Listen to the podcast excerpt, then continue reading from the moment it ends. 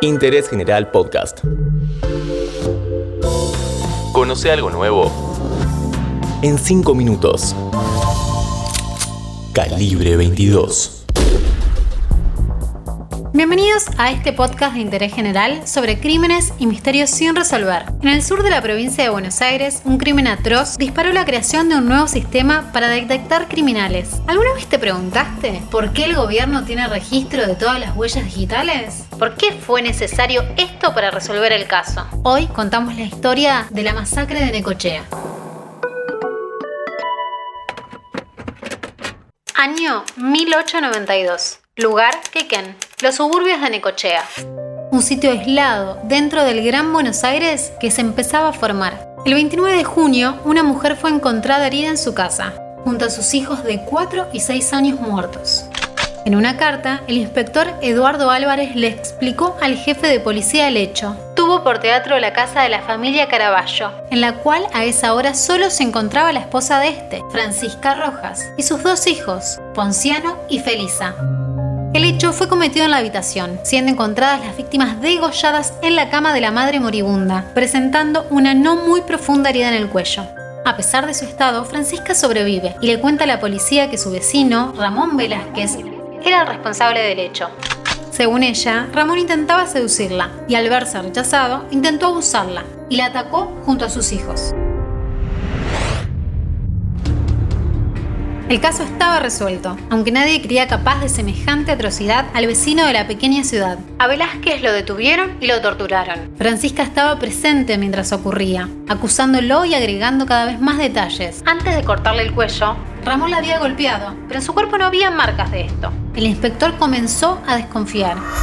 Entonces se le ocurrió hacer algo que pasaría a la historia de la criminalística cortó el pedazo de una puerta donde había quedado la marca de una mano ensangrentada. Una mano chica. Quería probar con la última tecnología.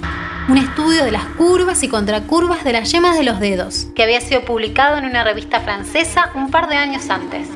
Hacemos un paréntesis para explicar cómo surge este invento. Iván Musetic, nacido en 1858 en Croacia, llegó al Río de la Plata en 1882. Seis años después entró la policía bonaerense como agente. Fue destinado a la oficina de contaduría y al año siguiente pasó al área de estadística. A mediados de 1891, el jefe de policía le encomendó la organización de un servicio de identificación por el sistema antropométrico muy difundido en Europa. Mientras tanto, en la otra punta del mundo, Francis Galton, dato curioso, primo de Darwin, realizó un trabajo llamado Pautas sobre las marcas e impresiones del pulgar y de los dedos. Allí anuncia las tres leyes fundamentales de la dactiloscopía, parenidad, inmutabilidad y diversidad infinita. Busetic se propuso probar que estos enunciados eran infalibles. Y lo consiguió se inauguró la oficina de identificaciones, en donde se tomó las huellas a los 23 detenidos en los calabozos de la jefatura de policía y después a todos los detenidos de la cárcel de La Plata. A fin de 1892 ya habían sido fichadas 1.462 personas. Ahora podemos seguir con nuestro crimen. La prueba tomada por el investigador terminó siendo vital. Ella había dicho que tras ser atacada, el asesino se había apoyado en la puerta antes de huir, pero las huellas eran suyas. Francisca y Ramón viajaron de Quequén a Necochea y recién ahí ella confesó su doble crimen. Prefiero matar a mis hijos antes que dárselos a mi marido, dijo la mujer, que aseguraba que la pareja había mandado al vecino para llevarse a los chicos. Ellos estaban separados y por aquel entonces no había ley de divorcio.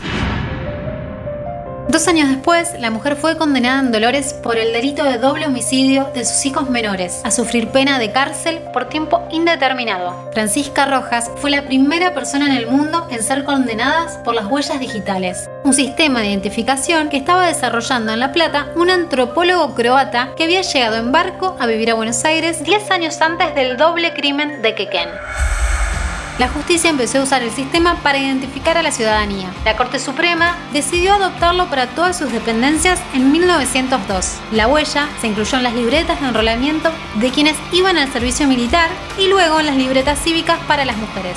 En 1968 pasó a los DNI libreta y ahora vemos las huellas en los nuevos documentos tarjeta.